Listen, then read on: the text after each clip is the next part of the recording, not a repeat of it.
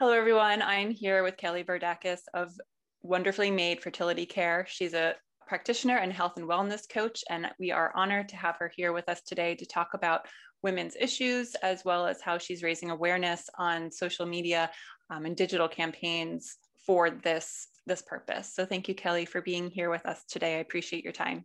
Thank you so much for having me. Of course. So uh, let's just jump right into it. Mm-hmm. This has been a crazy year. Um, a lot of people are doing self discovery, whether it's different diet plans, whether they're seeing how many bottles of wine they can drink every day. um, what trends have you seen in your industry in the past year? Mm-hmm. So I'm finding that with everyone having been home a little bit more, there's been a lot more um, kind of interest in wellness and health. And I think for a long time, women have really almost not known much about their fertility. And so this has been a great time of discovery for them. Um, I am getting a lot of inquiries about just what is the language of my body? What is it saying? And how can I understand that? And so I would say that, um, you know, there's been a little bit of an increased interest. Absolutely. So is it more the women that are coming to you individually or couples? What are you seeing more of? Um, I would say a lot of times it's the women that reach out first and then their husbands kind of follow along after. But the husbands definitely are interested. Um, I find that men really rise to the occasion when the woman takes the lead in terms of the shared responsibility of fertility. Mm-hmm. So men often want to help, they just don't know how.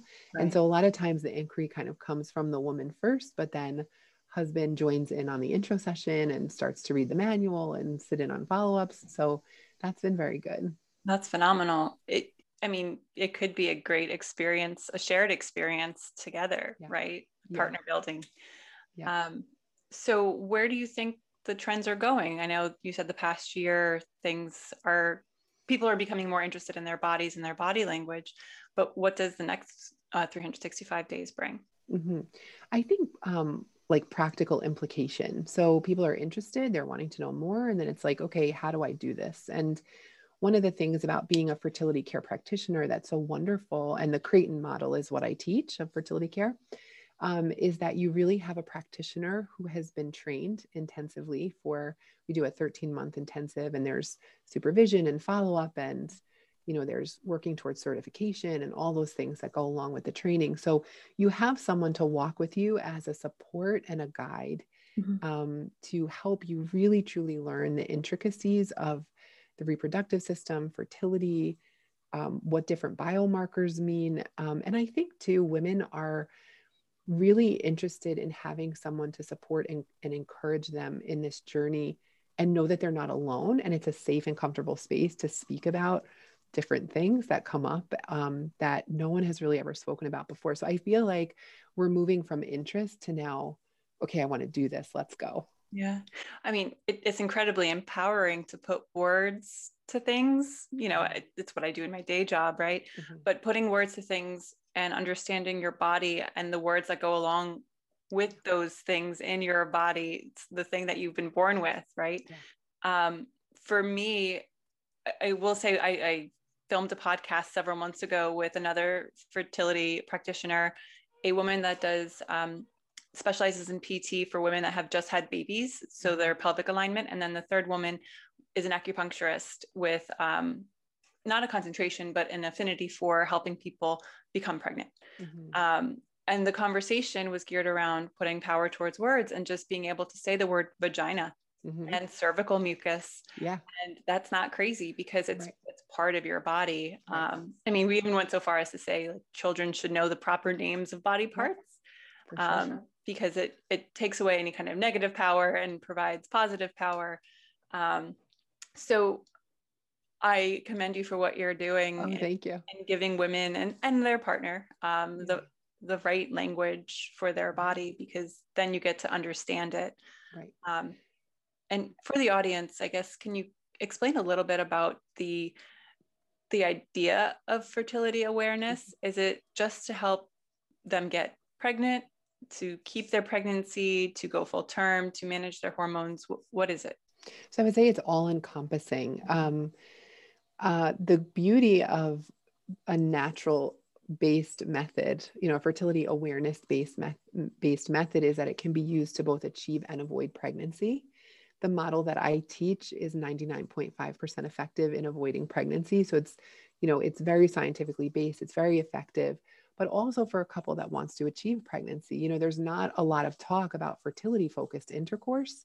Right. And so that's something that we discuss quite a bit. Um, but it kind of crosses all of those areas in that we can teach it for fertility awareness, but then also when we're charting different biomarkers come up on a chart and they um we we say that the period is like the fifth vital sign now right? So when we're looking at a chart and we see you know the length and pattern of bleeding the length and intensity of the mucus cycle the total length of the whole cycle how long is the post peak phase what symptoms are you having with regard to pain or pms or mood changes? And so um, you know it kind of accomplishes all of those things. Right. And all without going to the doctor for prescription medication which right. I love as, as much as I can. Yeah. I don't take any medicines. Yeah. Um, so that's wonderful that our bodies can kind of tell us what's going on yeah. if we just listen to it. Yeah. Um, so how have you made the most about, you know, working from home and engaging with your clients? One of the things that's great about working from home and engaging clients uh, via Zoom or like over the internet is that it's flexible. So you can be anywhere at any time, and there's a lot of extra availability. So um, also just given everybody, like I said before, a chance to slow down and really start to like imagine what do I want my life to look like? What areas do I want improvement in? How can I better serve myself?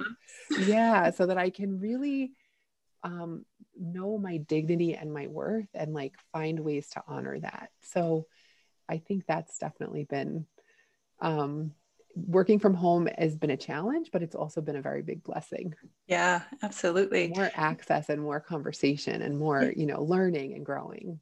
100%. So, I mean, does that mean you also have more clients that you can help? I would say, yeah, my client load has picked up. Yeah. Which has been great because there's so many different women who I hear over and over when I work with them. I wish I had known this when I was young, or why isn't everyone talking about this? Mm-hmm. or how can i share this message with people that i know? Yeah. So yeah. And by the way that's what makes your instagram so great is that you are sharing the message with anybody that wants to hear it. Um, so thank you and, and keep it up for okay, sure. thank you. Yeah, yeah. Um, so how have you made connections with others being that everything is virtual now? Um, is it social media? Is it reaching out to strangers? You know what it, how are you connecting? The power of social media really is incredible because I think we've become so visual over the past few years. And so a simple picture can speak to someone and draw someone in. And then you have people sharing your page, your information, and um, you know, even connecting other people. So I think the primary mode of communication and reach has been through social media. Um, my hope, though, is that people don't get lost behind social media and that as women, we're still able to keep our connections. So it's really great to have the social media to get clients or meet people, but then really establish an ongoing working relationship or, right. um, you know, connection or relationship anyway you want to put it through social media uh, through through zoom. Right right because you or, are a real person and your clients are yeah. also real people. They're not just memes and posts. Right exactly. Um, so my last question for you kelly what is your mission I would say that my mission is really first and foremost to serve women and help them understand that they do have a voice, their body is beautiful, that they are wonderfully made. Mm-hmm. Um, and I would say that there is a way for you to understand the language that your body is speaking. I think for too long, um, that language has been suppressed or bypassed or manipulated, and it doesn't have to be. There is another way. There's a way that's you know effective it meets you wherever you're at and can give you the tools that you need to have the knowledge of your body and also you know if problems arise or there's underlying issues there can be treatment that's thought that's cooperative yeah. and natural that works with your body. So i just would love women to know that um, you know there there is a way other than what we've been told for so long. I love it. I love it. And i, I feel like it's it's about time Yes, it really is. Yes. Wonderful. Well, thank you so much, Kelly. For everyone listening, I have her information in the show notes down below. Add her on social media, reach out to her to schedule an appointment. She's wonderful. Thank you again, Kelly. Thank you so much for having me.